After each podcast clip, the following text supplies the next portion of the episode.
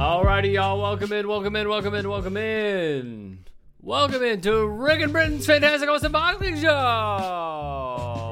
I am Rick Strom. That is Britton Harden. Hello, Mr. Bree. What's going on, brother? How you doing? Another good weekend of boxing. Another great weekend of boxing. Have We've had a few good weekends of boxing. There haven't been like bad ones. They've all been pretty quality. They've all been pretty quality. I think that this is probably the this is probably the lower tier of of the boxing weekends that we've had. We'll obviously get into it. Yep. But I think that we're in a. I'm just gonna go out there and say it, man. I think we're in a boxing golden era. How so? These young guys aren't afraid to fight. Um, they're unifying titles. They're they want to go for undisputed. Uh, guys who are who have uh, you know zero losses are fighting one another because they want to see who's the true best. They're not attached to their O. Um, they understand that if they lose in a fight with somebody who is just better than them, and you know they call themselves top five in the world, then that's actually a win because it's a win for the audience um you know so it's like you gotta you gotta take your hat off to these young guys you know they they don't want to be it's like they understand the politics of the sport and they don't want to be held back by that Well, I think a few things. First is, I thought about this today, where, let's be honest, before Kambosos Haney signed the dotted line, we all thought that this was somewhat of a risk for Devin. Um, yeah we thought, you and I both thought at least, I can't speak for every boxing fan, you and I both thought that he would win. We didn't think that he would nearly pitch a shutout. But No. I actually had this thought today when we were going over scheduling and when we were going to shoot, which is Devin not only knew that he could beat George Kambosos in Kambosos's own backyard and silence his own fans, but also that he wants to fight the other top tier guys at 135. So, hearing you say that it's the golden age and guys aren't attached to their zero, I do agree. But I also think that a lot of these guys are going out on their own. And that is part of the powerful aspect of all of this in this business is Yeah. Bud is a free agent. Canelo is a free agent. Devin Haney is doing his own thing with his own promotional company. We haven't really heard yet. We do believe that Gervonta Tank Davis is going to stay with TMT, but we don't have him uh, having the for sure notion of him also signing a contract. So I agree with you, but it also is allotted when these guys will do their own thing, realize their worth, realize that maybe they don't have to team up with XY XYZ kind of guy who has their own promotional company and instead do it on their own. And another big thing is having these rematch clauses in place, even if they were to slip up, saying, Yeah, you got me that one time, but now I'm going to get you the next time, and then we'll settle it, at least in their own minds, uh, with a trilogy. Yeah.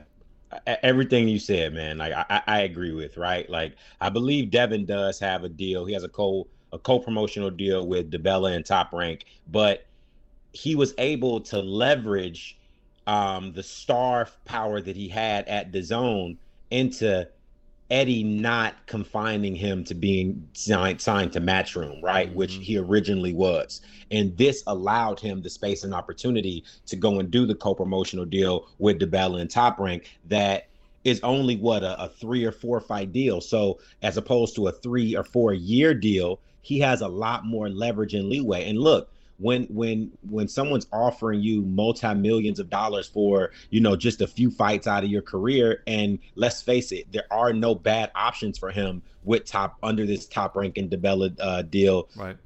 that's how you want to be a smart businessman, right? He has the option to stay at 35. He obviously has the the the, the fight against uh, George Kambosos in the rematch. After that, if if Loma is is back from the war, uh, let's pray to God that everything happens well for him. That could be a potential fight that he's wanted for years. He's down to do that. And let's not act like the threat of Shakur Stevenson not unifying at 30 and then coming up to 35 Devin Haney said he's open to that. Shakur wants all the smoke, so you Yeah, know he he's open to it. And I heard Devin this past weekend talking on on the live show at Top Rank saying, "Hey, I'm not opposed to going up to 140 pounds and fighting Teofimo Lopez That's finally, right. or even um, Josh Taylor." So you know, I just love the attitude. I love that he's calling out other fighters at you know at his weight class, at lower weight classes, at the weight class above him. He's letting it be known. I'm not ducking any smoke from anybody. I just want to clarify when you said the golden age of boxing, did you specifically mean guys not being afraid to fight other guys and not letting the politics of the sport get in the way? Or did you mean from a pure Hall of Fame, uh, uh, purifying uh, nature of the sport where the talent is just insurmountable in comparison to other golden generations? Well, I, specifically, what I said was we're in a golden era of boxing, and what I mean by that is the yeah, basically the two things that you said. You know, we we have in the same weight class, we have Devin Haney, Shakur Stevenson, and Gervonta Tank Davis, all at 135 pounds. All of these guys are phenoms Yeah. in my in my estimation. Otherworldly talented, power out of this world, you know, for, for Tank, eh, you know, especially, you know, for his size, pound for pound. Devin, uh, master with the jab and distance. Shakur Stevenson might be the most complete fighter, active boxer today. I agree. And, you know, only time will tell over the next 10 years, but might be that. And in the same weight class, we have one of the biggest stars that we've seen since probably, you know, a Floyd or a Pacquiao or or a, a Oscar De La Hoya, and that's Ryan Garcia. You know, like only time will tell if his if his uh, skill set is on the level of these other three guys, but his star power is tremendous, and you need stars in the sport of boxing. Absolutely. Knows how to market himself, but also knows how to talk shit on Twitter. So during Yeah. the Haney Kambosos fight, you and I were talking about this a lot. And we were texting back and forth. I personally believed it was a masterclass. I, I think I speak for the both of us when we say that Devin Haney's game plan of keeping it rather simple in the mantra and living up to it of uh, hitting and not getting hit, avoiding contact, staying out of range, using your feet, uh, landing a jab and getting out, frustrating George Kambosos. Ryan Garcia tweeted over and over that it was boring, that he was bored. Oh, blah blah blah, bored. You're you're you're putting me to sleep. Blah blah blah. I could not, excuse me, I could not disagree more. I didn't think any of this was boring. There was not a moment in the fight where I was like, you know what I'd rather do right now? Sleep. Yeah. I, I I never had that inkling whatsoever. So, is this Ryan marketing himself one more time, or could this go for a lot of casual boxing fans who wanted to see if they're tuning in for the first time, or maybe let's say you could count how many times on one hand that they tuned into a boxing match that they wanted to see some fireworks, and instead they got a tactical, smooth, savvy technician in Devin Haney. Yeah. Listen, man, I think I think um the old the old saying goes um boxing is like jazz. The better it is uh or what how's it goes? I think it's the better it is, the less people appreciate it. I think that's what it is. That's what it is. Um and sadly that's the truth. You and I were on pins and needles the entire time. Um, we're commenting to one another what we see, what we don't see, the other person doing what they could be doing better, how beautiful that jab was by Devin Haney. I also had another uh, group thread full of casuals, and they were bored.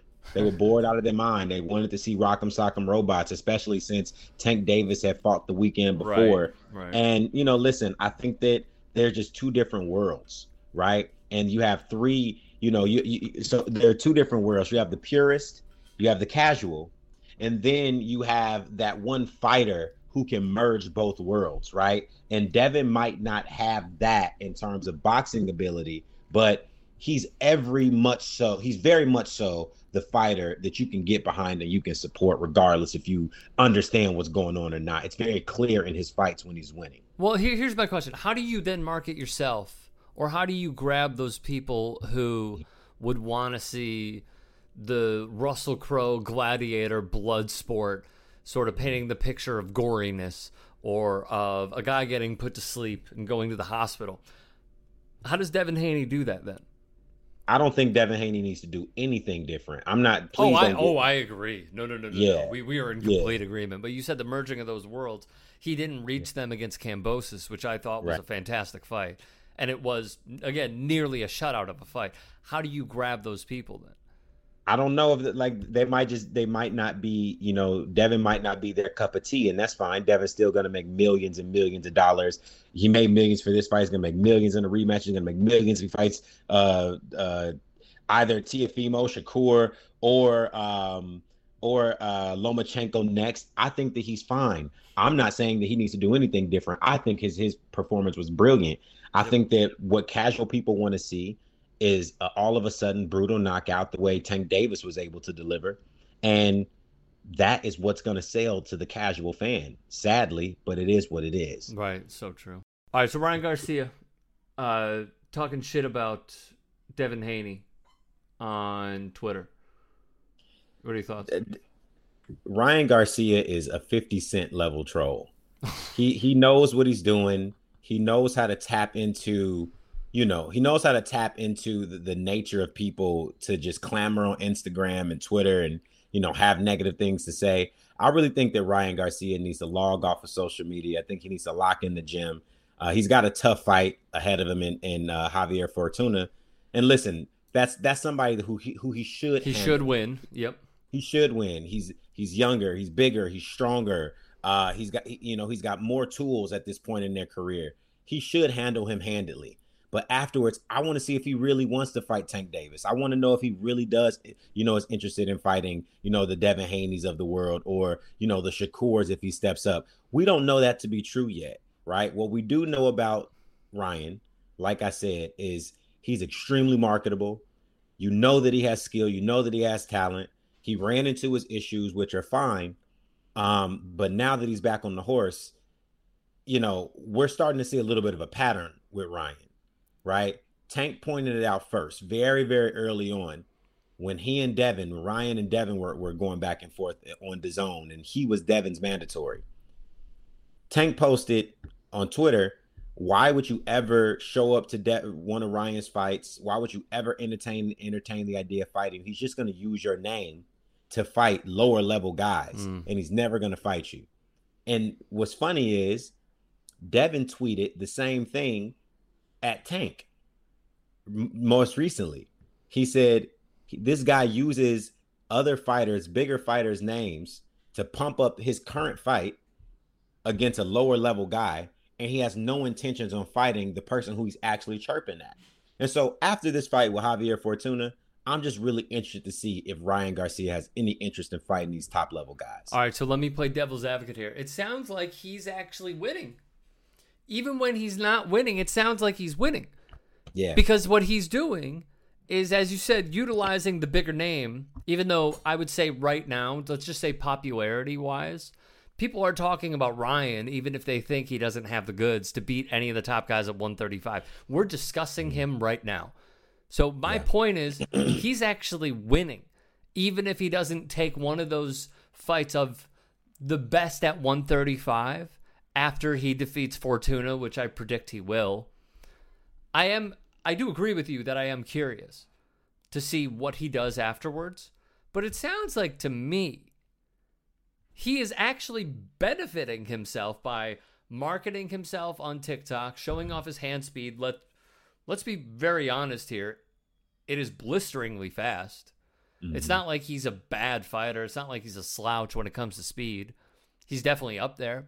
He might have some of the quickest hands in the division.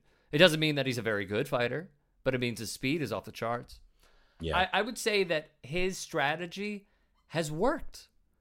I would say that everything he has done up until this point has hit. Because even when he takes on lower level guys, we're watching. Yeah. We're talking about it. Mm-hmm. So I, I understand where you're coming from, but I would also say it's a recipe for success and being successful overall in life. Yeah. 100%. It's chess, not checkers. And he's playing chess with these guys, Devin Haney, Tank Davis. You know, mm. he knows what he's doing.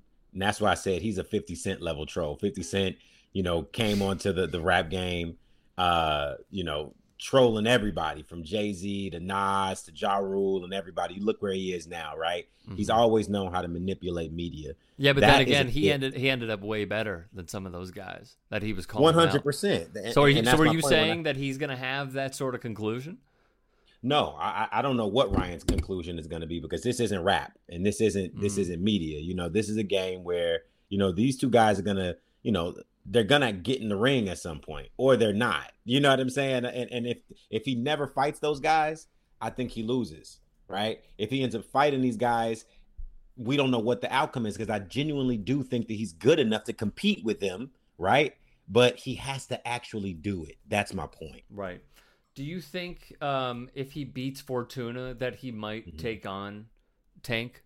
Do you think he might take on devin? Do you think down the line, even even though yeah. he's like 34, I believe at this mm-hmm. point. Mm-hmm. Down the line, maybe in a few years, if Loma sticks around, does he fight him? Like what what what could possibly be next? Because we're in agreement that he's going to win. It doesn't matter how he wins. It could be first round. It could be by the cards. We think he's going to win. Let's say he does do that. Okay. Mm-hmm. Could he possibly go up against those guys? And if not, who would then be that person? That we would still be like, all right, we're, we're going to give him another fight. Because then, in my view, it's just buying time. Yeah. It's just going to be like, come on, come on, come on. It was sort of like, um, it, it was sort of like the uh, disappointing nature of not having Mayweather Pacquiao until they were in their mid 30s. Just like, come on, like, let's just do this. Let's just do this. Let's just do this. We're waiting for this conclusion of, this guy talking himself up, going up against the best, and then he doesn't do it. He's 23 right. though. Tank's 27. Yeah. They're still so incredibly young. Devin Haney's like 23. They're so yeah. incredibly young that they could meet. I guess the question is, what is the right age for them to meet? Are they waiting for Tank to look bad in a fight and maybe lose a step? Like, what is the strategy here? Yeah, I, I mean, listen, I don't there's no logical reason for why Ryan Garcia wants to fight Tank Davis, right? I, I see what some commentators, I see what Chris Mannix, Chris Mannix has uh, Ryan Garcia winning that fight. I see what he's wait wait wait wait, wait, wait wait wait wait Mannix said he believes Ryan beats Tank Davis. Yeah. When? Yeah. Uh, he said this on a recent podcast not too long ago. I can dig it up. I'll find. You don't it. have to. But he he yeah. he said Ryan beats Tank. Yeah he believes that Ryan Garcia has the physical attributes to give uh to give Tank Davis a lot of trouble. Come he on. says that he knows that uh, you know Ryan is a specialist when it comes to fighting shorter fighters. The shorter fighters have to come to Ryan, uh, which is true. And um, you know, Ryan will have something inevitably waiting on the on the the shorter Tank Davis, right? Is which he's talking about that big check hook can we, where he we knocks a lot of guys out. Can we be out. honest? Can we be honest? Come on, come on. Yeah, come on. Ryan beats Tank. This is what this is what your boy feels. In what world? Your boy Chris Mannix thinks this. In what world does Ryan beat Tank, man? Yeah, like in, do, do, in, in this like, world, like how? This is your this is your friend. How? This is your friend Chris Mannix. We've never had a discussion. How? how does Ryan beat? How? I told you. I told you what he said. I told you what he thinks. It, Ryan Garcia has the length. Listen, Ryan Garcia has the length. Given. He has the height. Given. And Tank has to come in to get to him to land any of the shots that he mm-hmm. wants to land. And, and, and, and when who, he does, who's been he, put on their ass by lesser opposition? Yeah, your boy Ryan Garcia. I get it. my I know boy. It. I'm I'm being neutral. I'm just calling it as I see it. I'm trying to be as objective as possible here. Well, I don't. Uh, well, not can, really, can, because can, you think Tank Davis wins that fight. Yeah, that's me being objective. That's my okay. objective, honest, authentic opinion yeah. of watching this sport for a long time. Yeah. I think if I think if Tank lands one big shot on Ryan, he goes down or he gets yeah. hurt and then he might have to be saved. Yeah. Now, does Ryan th- this is the epitome of the puncher versus puncher's chance in my opinion. Cuz Tank packs a he packs a freaking four wheeler. Well, listen. And, listen, and, listen, and listen, Ryan listen, and Ryan is the Ferrari. No, you're right. I, I I get the comparison, but Ryan does have the phys- physical attributes to make it a difficult night for Tank. for however long he can withstand that. And I don't think that it's sustainable. If you're asking me, I think Tank Davis knocks his head off. I do too. Right.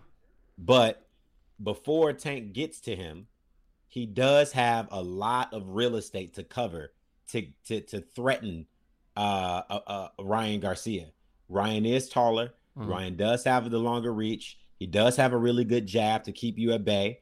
And if you go back and you look at the, a fight where Tank Davis fought Mario Barrios, that fight was close until Tank started to poke holes in him, mm-hmm. right? Mm-hmm. He kept Tank at a distance. Tank didn't know how hard he could punch. Tank got caught a couple of times coming mm-hmm. in. Tank got Which caught against the ropes.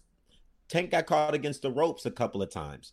And when Tank found his distance, he found his range, which was much later in the fight than most people thought that it would come. Mm-hmm. But when he found it, okay, we saw the tides begin to turn. He went down twice in one round, and then even Mario Mario Barrios even came back after that. So I don't. I'm not gonna dismiss completely what what Mannix is saying, and and, and I'm sure other Ryan Garcia uh, supporters. But I just think that once Tank gets his hands on him, mm-hmm. I think that the fight will end shortly after that. We've also seen that in bigger fights in Tank's career, he is somewhat of a let's feel out this guy. I'm going to mm-hmm. figure him out a, maybe through the midway point. Yeah. Unless it's some of the ridiculous first round knockouts that we saw earlier on. And we saw it against Rolly too, where Rolly was the bigger guy. Now, I, I said on a previous show that I would love to see Ryan against Rolly. Yeah. I think that would be the next step for Ryan instead of jumping from uh, Fortuna all the way up to Tank Davis. I, I think that is a that that is a recipe for undercooked chicken where you get salmonella and shit your brains out for the next two weeks. It's just a big stretch, man. It's way yeah. too big of a stretch. I don't like it. I want to see him go from the Fortuna, which is like a C plus B minus to then Rolly being a B B plus and then going into the A category. That would be that if I were managing him at least, that would be my way of going out there and saying, let me just throw him in against a little bit better of opposition and see what he has. Now to go I got an even the... better fight for you. Okay, in an easier fight. I got a better fight for you and an easier fight to make for Golden Boy. Okay. Forget putting him in the ring with Rolly, who doesn't have any of the physical attributes of a Tank Davis, mm. why not make the JoJo Diaz fight? It's a shorter fighter. He's right. aggressive. He's a southpaw. That's the person who Ryan Garcia should should fight. Mm-hmm. What what it tells me, what it tells me on Golden Boy and Ryan Garcia's behalf is that this is a cash out. Because if they were really trying to get uh get Ryan as prepared as possible, and they were really trying to make sure they were invested in the blueprint of what the Tank mm-hmm. Davis fight could possibly look like, big mm-hmm. fight atmosphere against that type of person. That's the easiest fight. They're both signed to Golden Boy. That fight should be happening.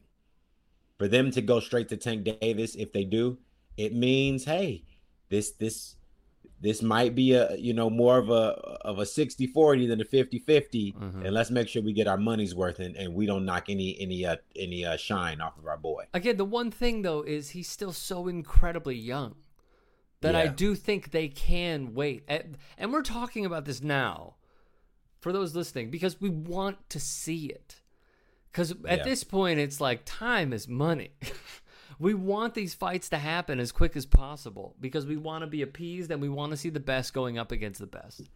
Yeah. From a business perspective, I agree. Run out the clock. Let Tank take on another two or three guys. Wait another two or three years. Keep everybody pretty much on a string if you think about it. Yeah. And then when Tank is 30 and he's taking more and more punches, potentially the tide could turn. But as of right now, where they both sit, I think this fight probably ends inside of seven if we get there.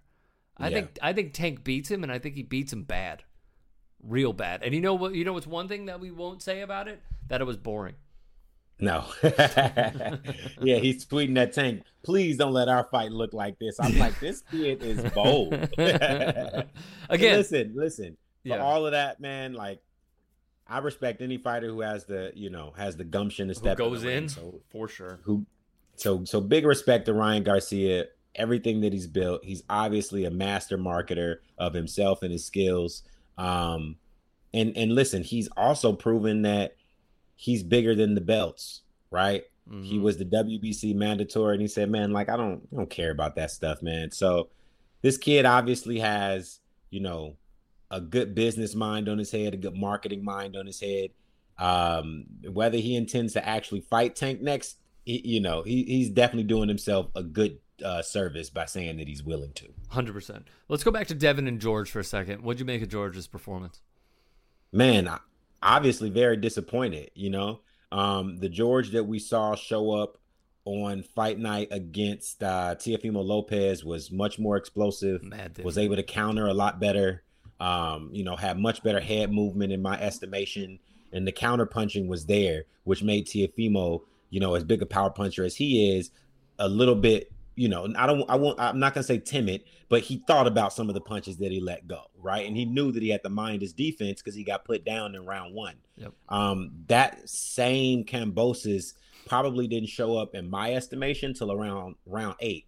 And look, we've seen this happen before where you just, you sometimes you can get mesmerized by a fighter's movement, mm-hmm. by their mm-hmm. jab, by the the the uh, the lack of opportunities to hit them or counter them, right? I remember Floyd Mayweather would say this like, I really mentally get to guys after a fight when they realize, man, like this is different. Like, I thought I was strong until I got in the ring with Floyd. I thought I was fast. I thought I was this until yep. I got in the ring with Floyd. and humble. I think that I th- you get humbled, right? You think that you're an A level guy until you mm-hmm. get in the mm-hmm. ring with a with an A level guy. And so I think that that's what George experienced uh, in the ring with Devin Haney. I think so too. The Teo fight, I keep looking back on it, and I've watched it probably two or three times now. There is something about the inactivity. Yeah. With Teo that doesn't take away the win. I will never do that to anybody. It just softens it a little bit. Because mm. you go up against Teo, you expect let's be honest, fireworks. Yeah. You expect Teo to go bombs away, which he did in the first few mm-hmm. rounds because he predicted a first round knockout in that fight. Yeah. George sees a home run hitter, and then he goes up against a guy like Devin Haney, who is a singles doubles hitter. And he goes up against a guy who gets on base and then will steal second and third. Yeah. He's not going for home runs. He didn't have to go for home runs. He the argument can be made, and the scores, the scores were 118, 110, then two were 116, 112. Weird. 116, 112. Okay. Whatever. It wasn't 116, 112. You could say yeah. that George maybe won two rounds. Maybe. Max, if, if you're being Max. if you're being super kind, you could give him three. But that's being very, very kind. How I saw it was you had a different level of a fighter who is arguably up there with the Shakurs when it comes to, as you said previously, completeness. He's still incredibly young, just like Shakur. We're going to see a mm-hmm. lot over these next, let's say, three to four years of what their career trajectory is going to be. But what Devin did was superior boxing. There was no point in exchanging. There was no point in trying to get countered. Stay on the outside. When you have to take a chance, take a small one. Don't leave yourself open. Jab the fuck out of him. Keep moving. And that was the other big thing because as we've seen in boxing, a lot of guys tire when it gets to 10, 11, 12 mainly the championship rounds when they have to continue getting on their horse over and over again to get out of range. You knew George was going to be desperate because we were texting each other. He needs a knockout to win. By the 10th yeah. round, 9th round, we're like, he needs a knockout. He's got to go for it. He's got to go for it. Devin even admitted in a later interview that he took the 12th round off because he knew that he had it in the bag. Risky. You could ask Oscar De La Hoya about that. However, however, what Devin did was supreme.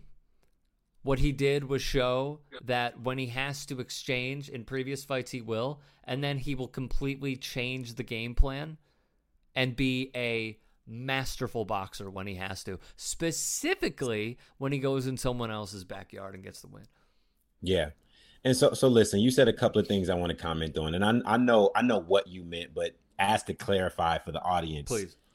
Um George Kambosos has to get the respect for winning the title in the fashion that he did against Teofimo Lopez because he took the risk. He was a road warrior. He went into Teofimo's literal, well, not literal, but he went into his backyard, right? Yeah, He's fighting in true. Madison Square Garden. Teofimo Lopez is a New York resident.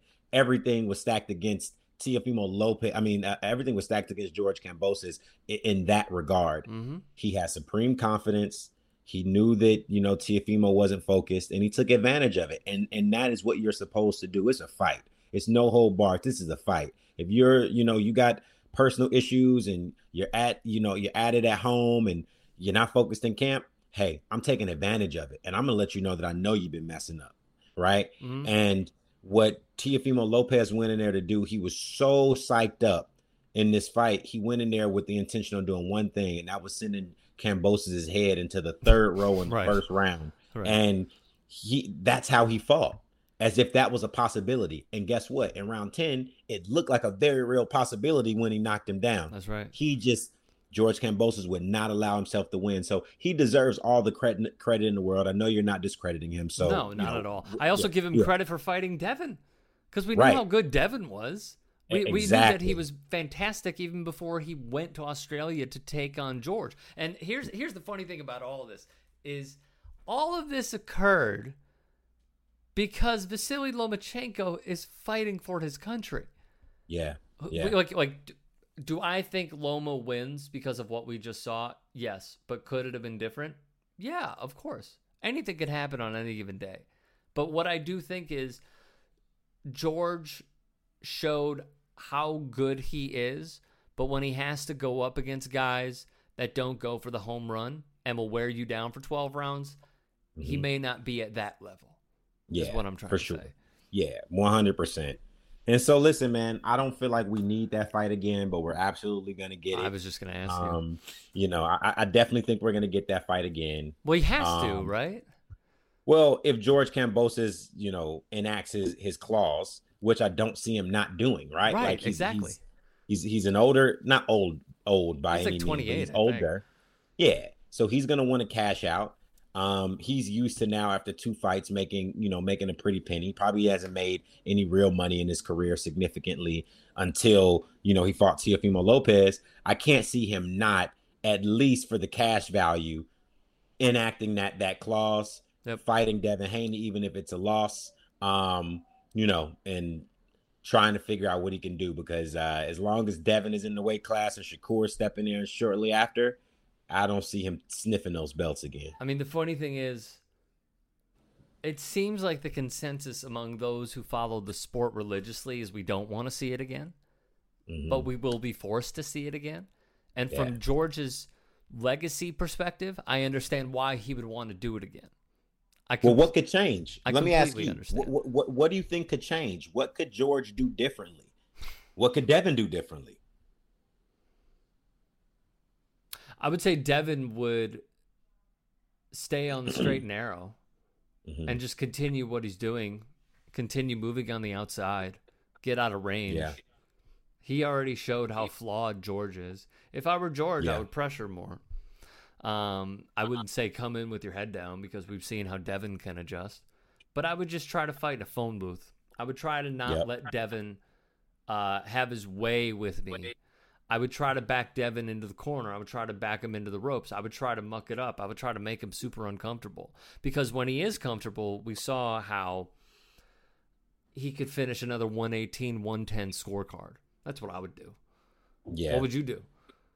uh, for Devin, For um, George. the- for George, George needs more jabs.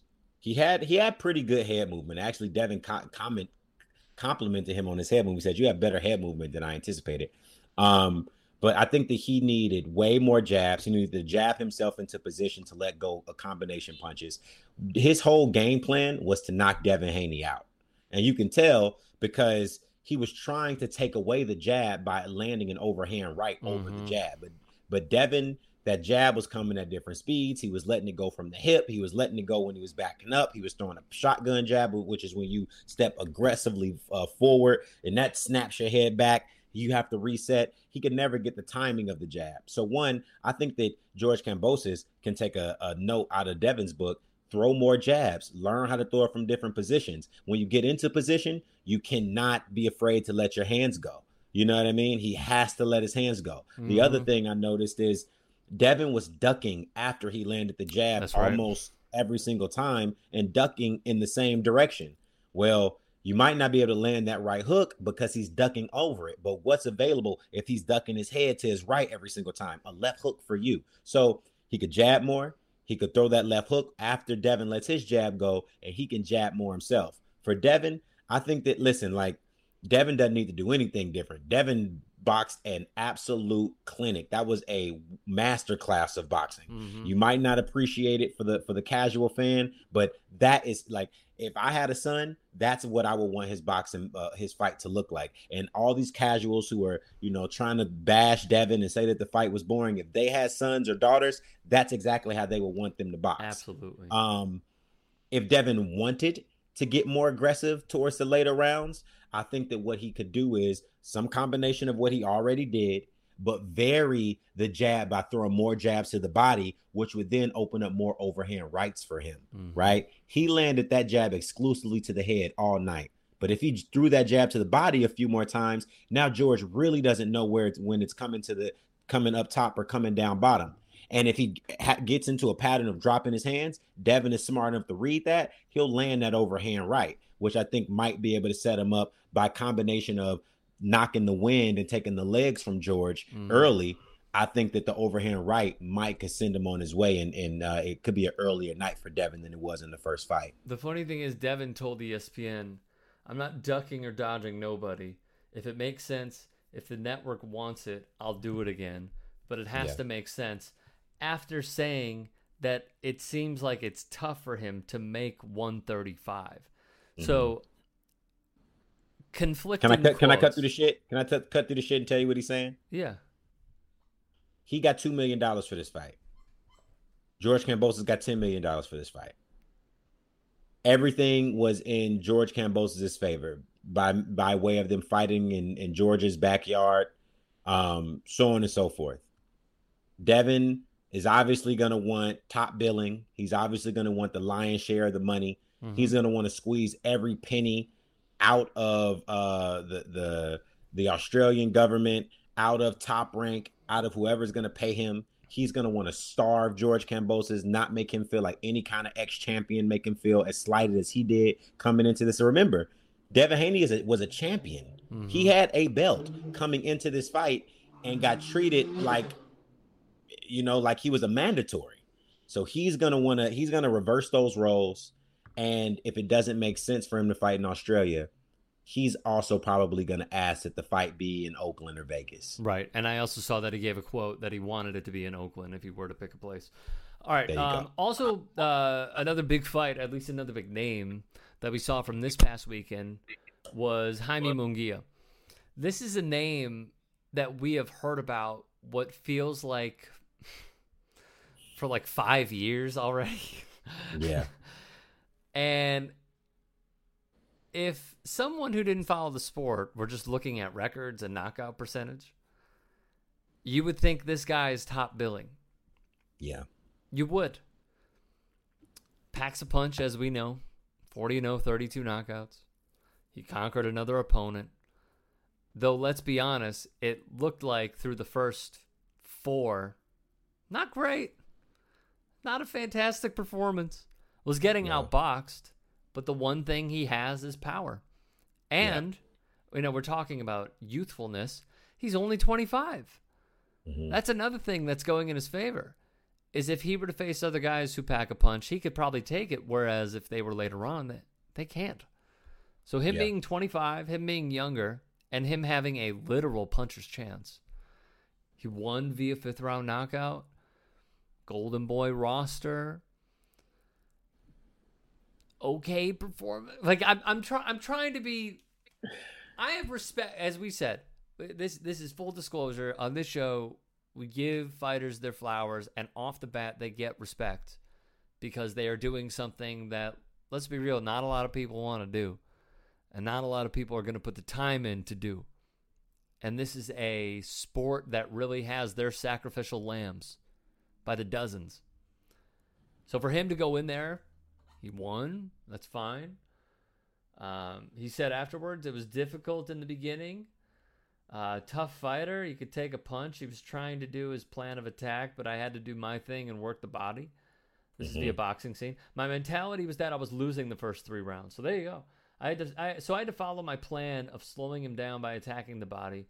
I figured out that I had to work through the middle and throw punches like the uppercut, which he landed twice. I think it was the punch that I knocked him down with, which you did.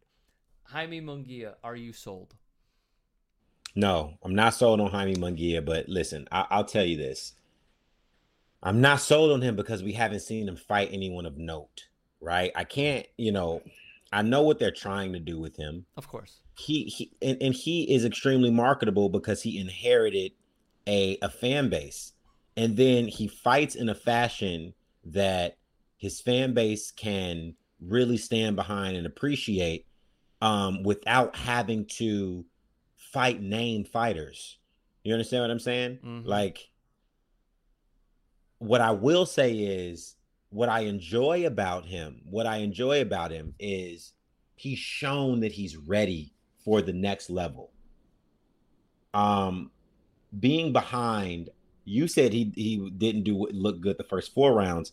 He didn't look good until he knocked until that guy down. Yeah. He so yeah. for him to be down significantly on the cards and still have the the you know the gumption and the awareness um, of what he needs to do to overcome and win shows me champion mentality. For him to fight, you know, a uh, a aging, you know, a aging tough guy of the sport and Gabe Rosado and know, you know, the level of intensity, the punches that are hurting and how to, you know, punish this guy, that shows me champion mentality, right? I think that he's ready. He's had enough tests to support that he's ready to step into the lion's den, you know, with the with the name fighters of uh, 160, 168 pounds. I agree. The question is, who is that person? He said afterwards I think this fight helped me out a lot.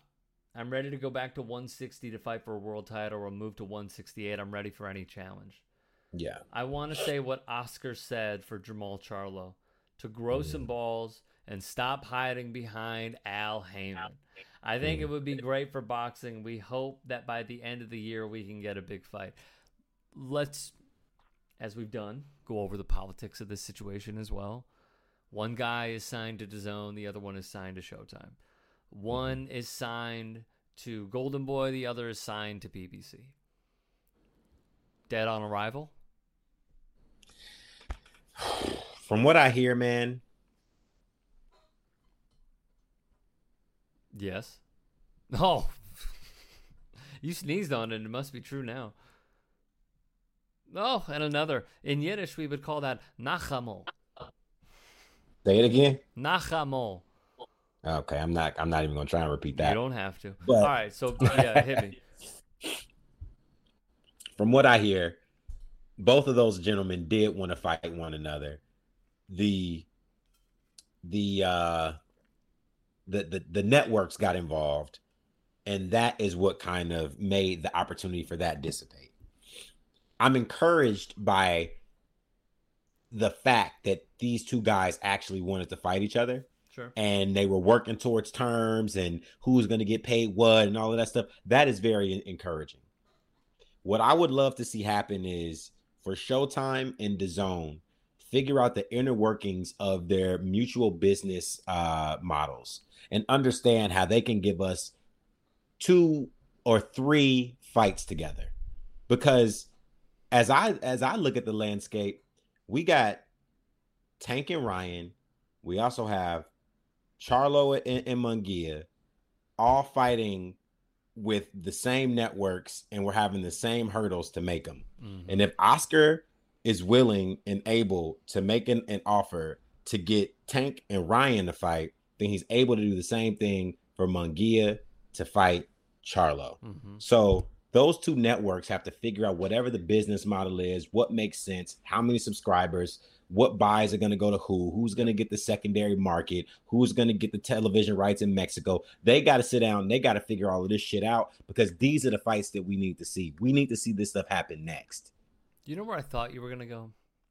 I thought you were gonna say maybe he could move up, and then he takes on a Caleb Plant, or he takes on somebody else at 168.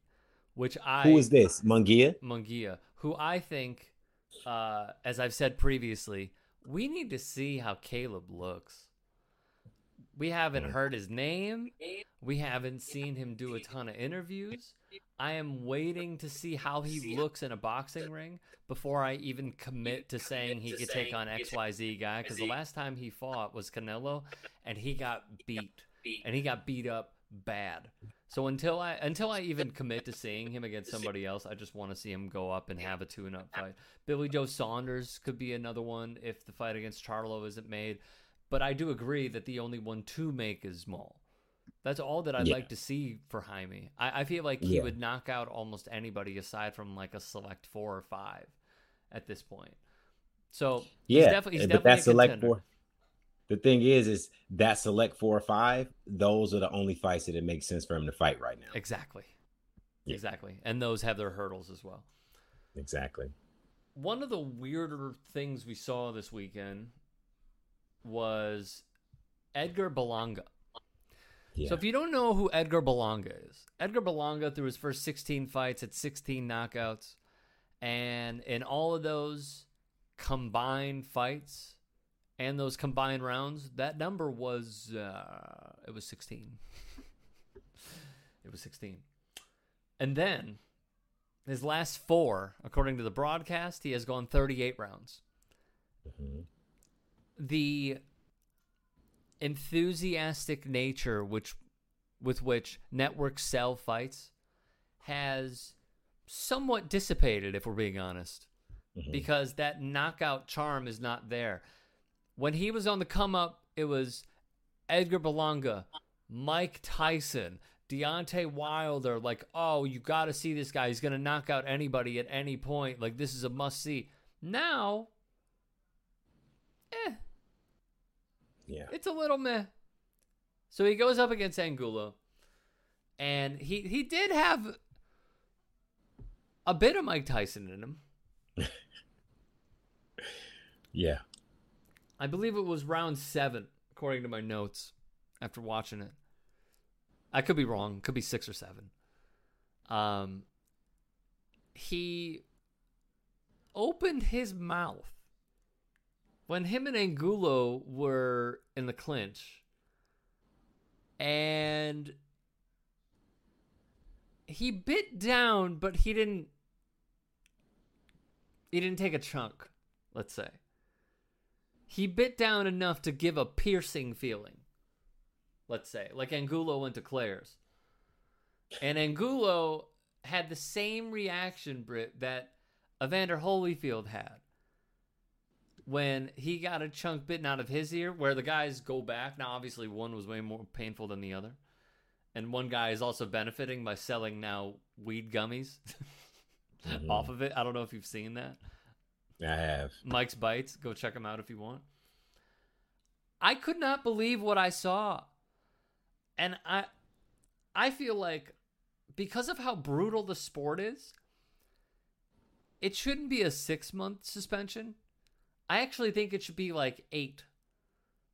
So you have him serve a little bit of time to hopefully teach him a lesson cuz this could have been really really bad really, really bad.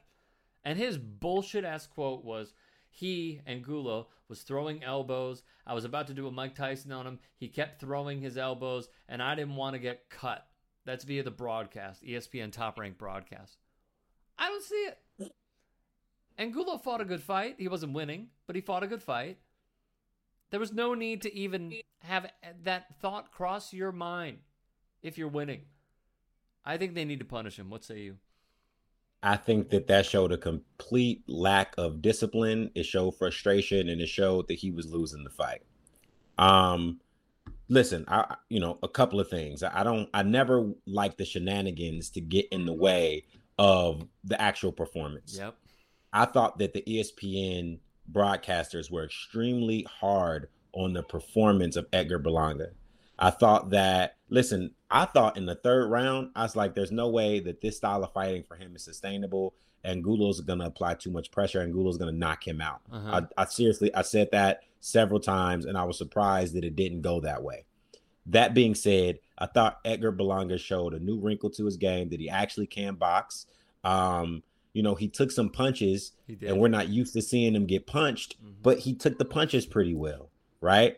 Um, I think that there's a lot of missed opportunities in his boxing game. It's a lot of holes in his boxing game. He could jab a lot more, learn to tie up. There's combinations he's missing a lot of different things, right? And if he were in there with a real apex predator in the weight class, oh he would have gotten destroyed. Yes. Right? No yes. way he's ready for Benavidez. No way he's ready for Canelo. You know, there's there's other guys who outbox him, right? So he just happened to be in the ring with the right person at the right time to be able to show what he was trying to display last night, right? And that's that he has some type of boxing ability. Yes.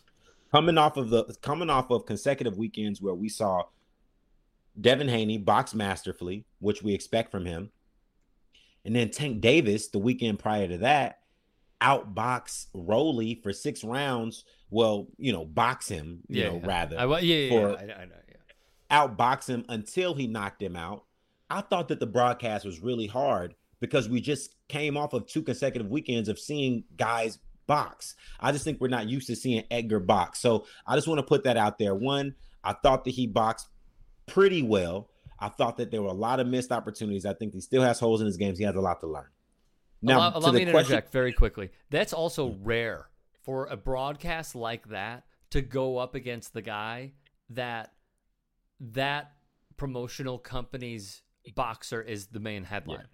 Yeah. Extremely well, rare, even if they're even if they're not showing a performance that the broadcasters went into the entire event thinking he would do. To be incredibly harsh on that own guy's network with that own guy's promotional company putting it on is just a rare thing to see in the world of boxing. It is, but here's the th- here's the deal.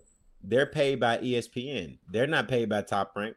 And so you don't think these guys have seen Edgar's last few fights have been extremely disappointed and they've seen how Top Rank as a promotion has been promoting him as mm-hmm. this next big thing as the monster they're seeing through it, especially when you got somebody as educated in boxing as Tim Bradley. He sees through the shit. Mm. And he's like, You're telling me that this guy is the next heir apparent to Miguel Cotto? You know what I'm saying? And so so so listen, like I want to clear this up too, because there was there was a lot of I've never seen Miguel Cotto that I've definitely seen Miguel Cotto a few times get in trouble and have to outbox his way out of it. Right. We mm-hmm. just weren't used to that right? We've seen Miguel Cotto burst on the scene and he was a wrecking ball. They were comparing him to Mike Tyson. He's knocking people out with the left hook to the body, left hook to the head. He's breaking guys down. The way he beat uh, uh, Zab Judah Puerto Rican Day Parade several years ago this past weekend is is, a, is etched in your brain, yeah. right? But then as he got older, he had to start to box more. He couldn't be in those those grueling those grueling matches the way he was. So we've definitely seen him display some boxing skill and outbox his opponent. But I think more so the thing that really pissed the broadcast off was the combination of not owning, which it could have done better in the last fight against Rolls, coming into this fight, fighting a, a style that was lackluster, right? Where Puerto mm-hmm. Rican Day Parade, they want to see fireworks, they want to see somebody get knocked out. You don't give the fans that. And then you have the audacity, and this goes back to your original question, to bite your opponent when you're already competing in the most grueling sport that there is, the most brutal, unforgiving sport that there is, you have the audacity to bite your opponent because you're frustrated. Listen, if he throws an elbow at you, man, like I hate to say it, maybe throw an elbow, maybe maybe hit, you know, that wasn't the only dirty thing that he did. He hit Angulo on the hips when the ref wasn't looking. You know, he he did a lot of dirty tactics and so it just more so revealed the kind of person I hmm. think that Edgar Berlanga can be when he is when things aren't going his way. You said he should be suspended for eight months. I say forget that. I think Edgar Berlanga needs to be stripped of his title. I think mm. that the hmm. decision needs to be reversed, and I think he should be disqualified. It should be a disqualification loss for him, and I think that he should be disqualified. You have to start making statements in the sport of boxing. When we get catch these guys popping, you know, when we catch these guys doing dirty things, like you have to start making examples of these these guys. The only reason why he did that was because he bit the guy right in front of the ref and yep. nothing happened. The, the ref didn't break him. He didn't take a point. He didn't give him a stern warning. He didn't do anything. More so, more so enforcing what Angulo said in the back it just pretty much let me know that any infraction that I did was gonna be made a big deal, right. but he could do whatever he wanted that night. And that is the kind of stuff when I say boxing is a mental sport, that'll make you not compete at your highest level. It was completely unfair. So Angulo at 38 years old did compete. He was in the fight. To be 13 years his senior and for Berlanga to show a new wrinkle, I agree, but nothing great. Uh, leads me to believe that uh, if he were to be in against stiffer competition, we probably would not see these outcomes. All right, there's a few more that I want to get to here. Errol Spence against uh, Terence Bud Crawford. Mm-hmm. Mike Tyson gave his opinion on the fight. Ooh. He said the reason why, first off, when he was asked who he would pick, he gave one word answers, which was Crawford. And then when he was asked to elaborate, he said the reason why I say Crawford is when you look at the guys they both fought, like Sean Porter, mm-hmm. look at what he Spence did to Porter, and look at what he Crawford did to Porter. Now Sean was a little more seasoned, but he has also unfair comparison. He has also never been knocked down before. I'm sorry, never been knocked out before. He got knocked down against uh, Errol. It was either round nine or ten in that fight at mm-hmm. Staples mm-hmm. Center. Mm-hmm. But Mike gave his opinion. That was to uh, ES News. Here's a different wrinkle, though. And this is one that I do not like for Errol Spence.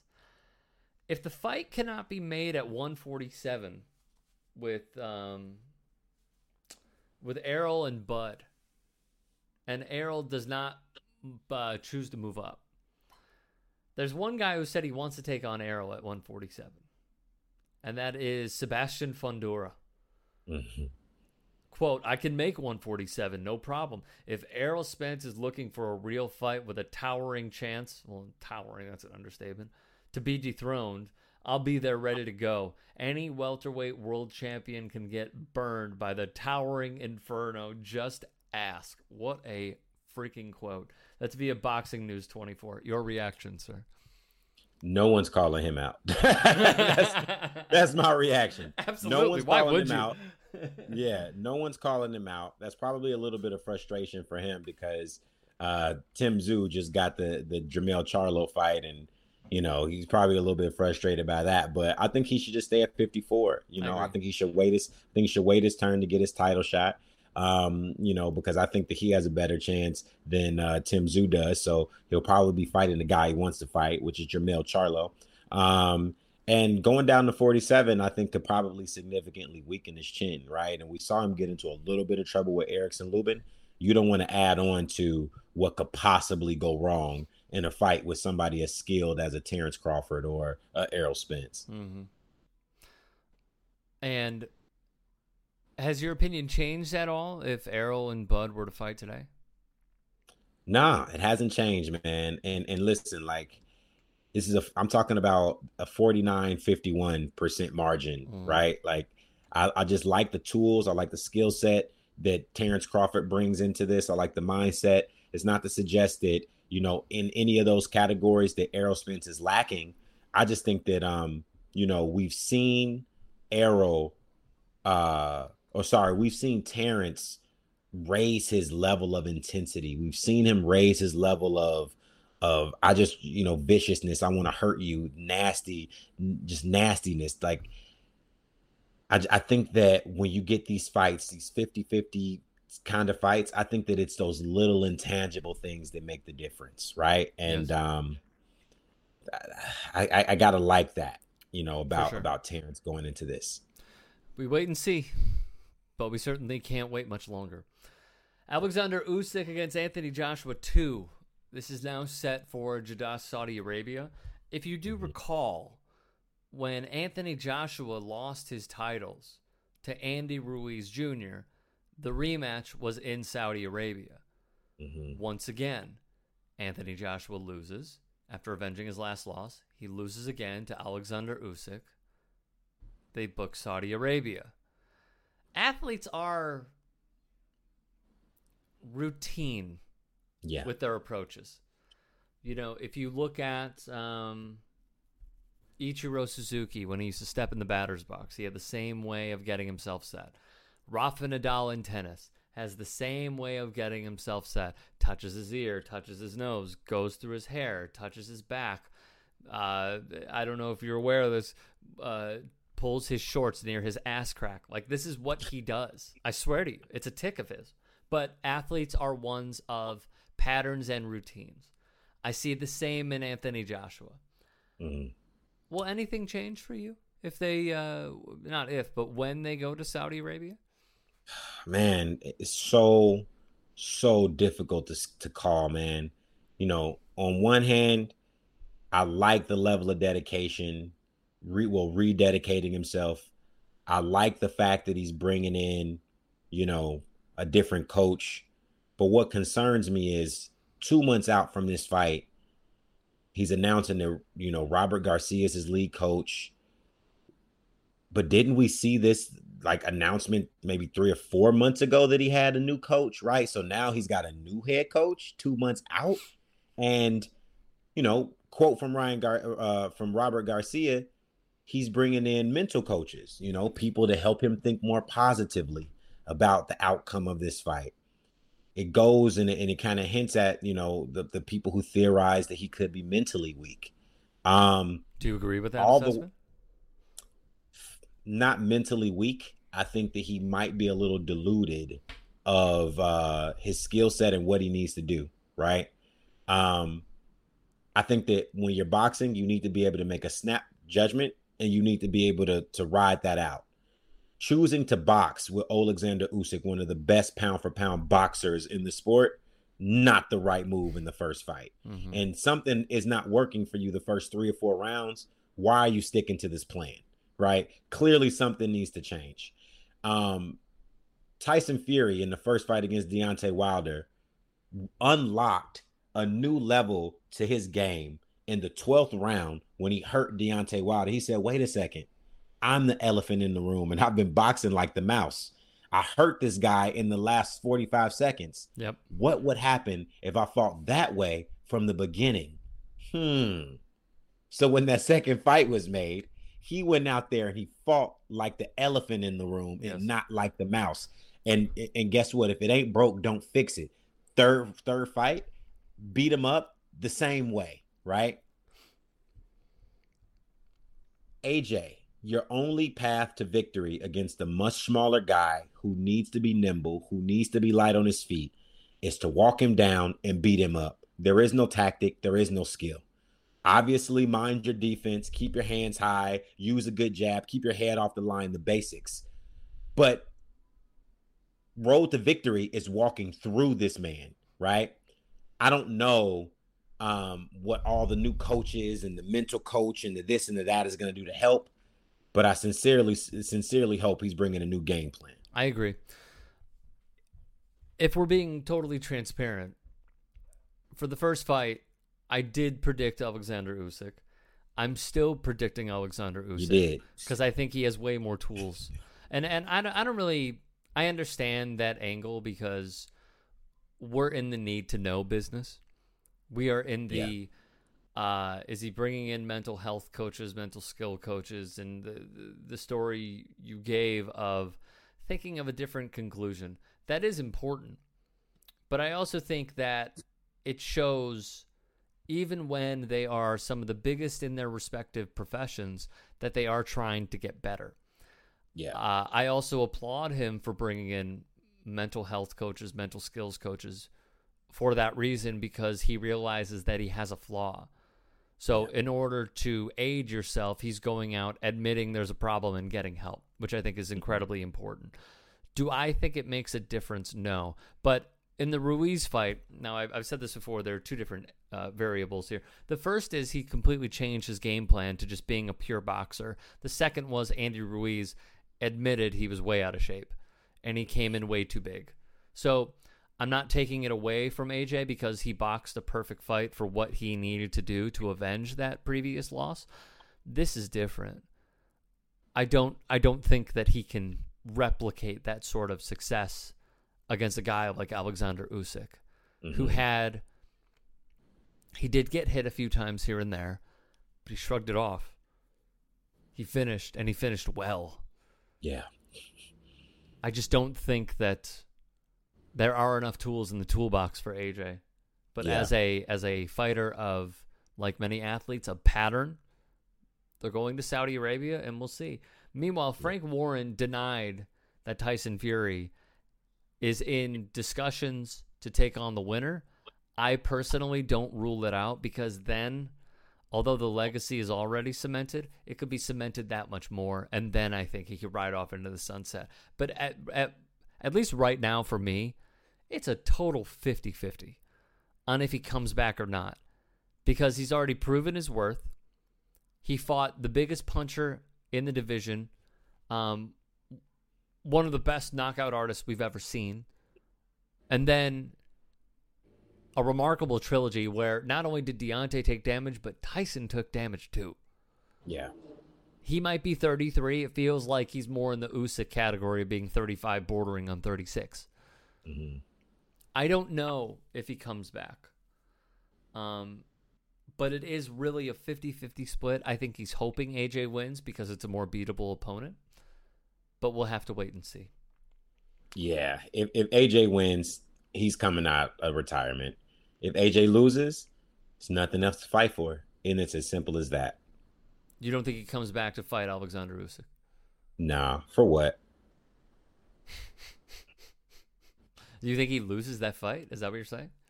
No, no, no. I'm not saying that he loses the fight. I think that he would actually have the mindset that I just need to step on this guy. I need to treat him like he's small, and it might be difficult for me to catch him. But the punches that I land, I need to make them make them count.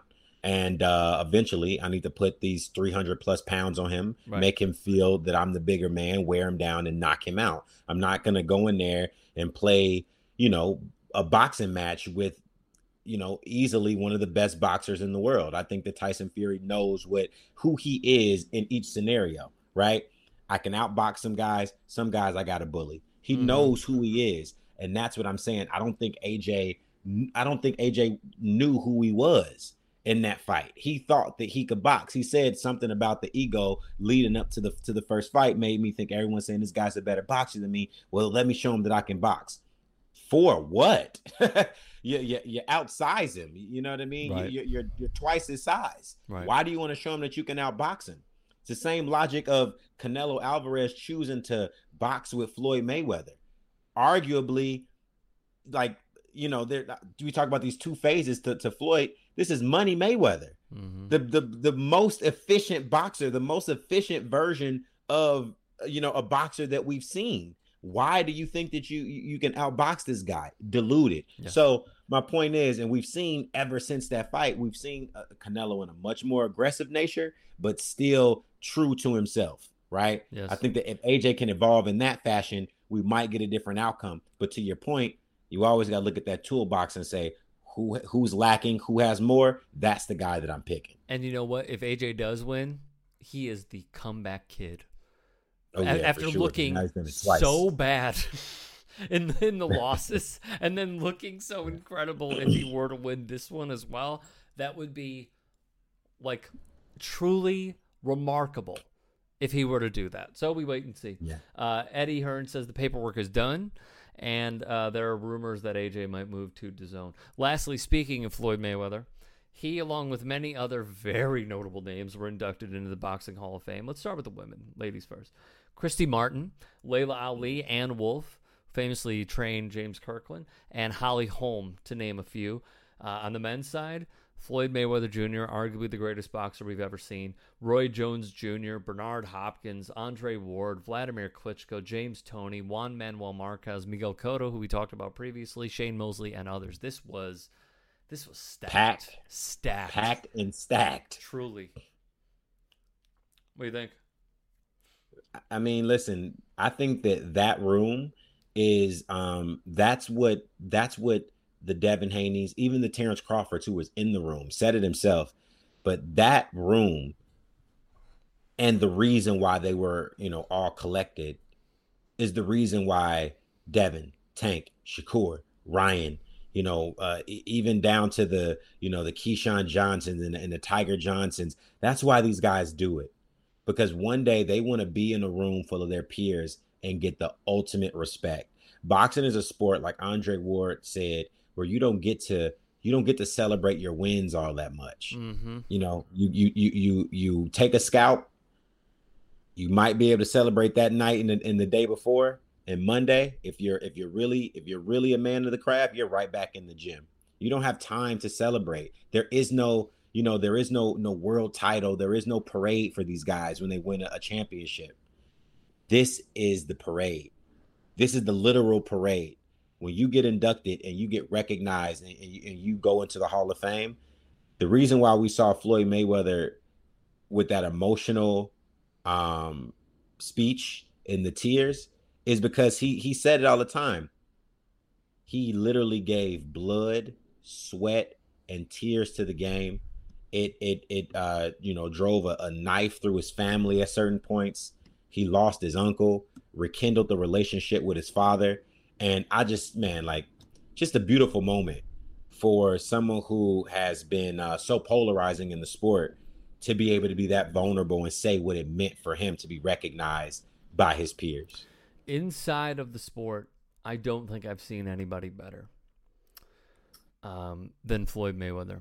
And to talk about your, to expound upon your point of commitment, and I know we've talked about this previously as well, and this is just one of my favorite parts about learning the journey of Floyd is how committed he was.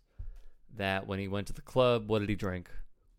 Water how many times would he train after fight regularly all the time. There were there were no days off. He ate well.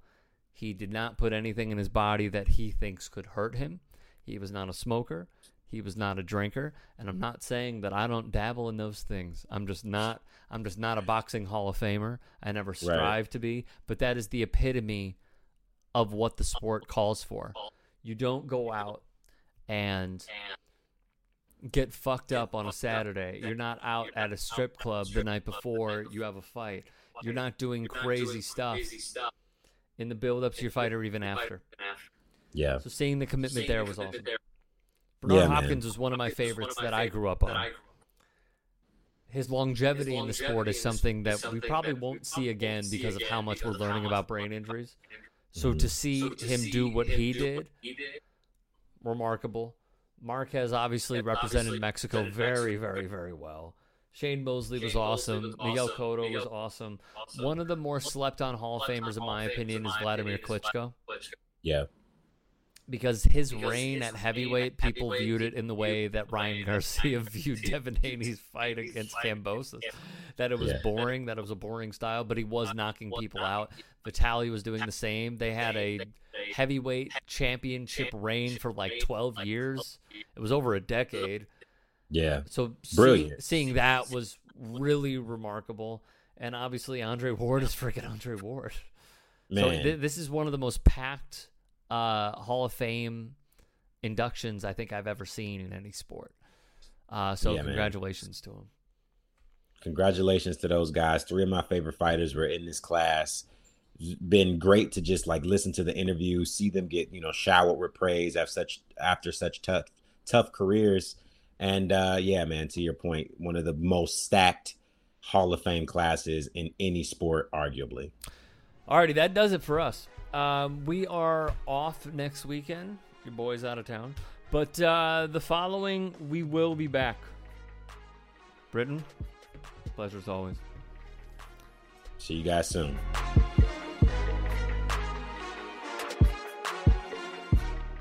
Hey, it's Rick. We just want to give a special thank you for supporting our show and our vision on the world of boxing. So just don't be like Curtis Harper, all right? Don't show up without contributing. Drop us a follow, subscribe to the podcast, leave a review, tell us how awesome and dazzling handsome we are. and let's build this great community together from the ground up. We love you and appreciate you, and we'll see you next time.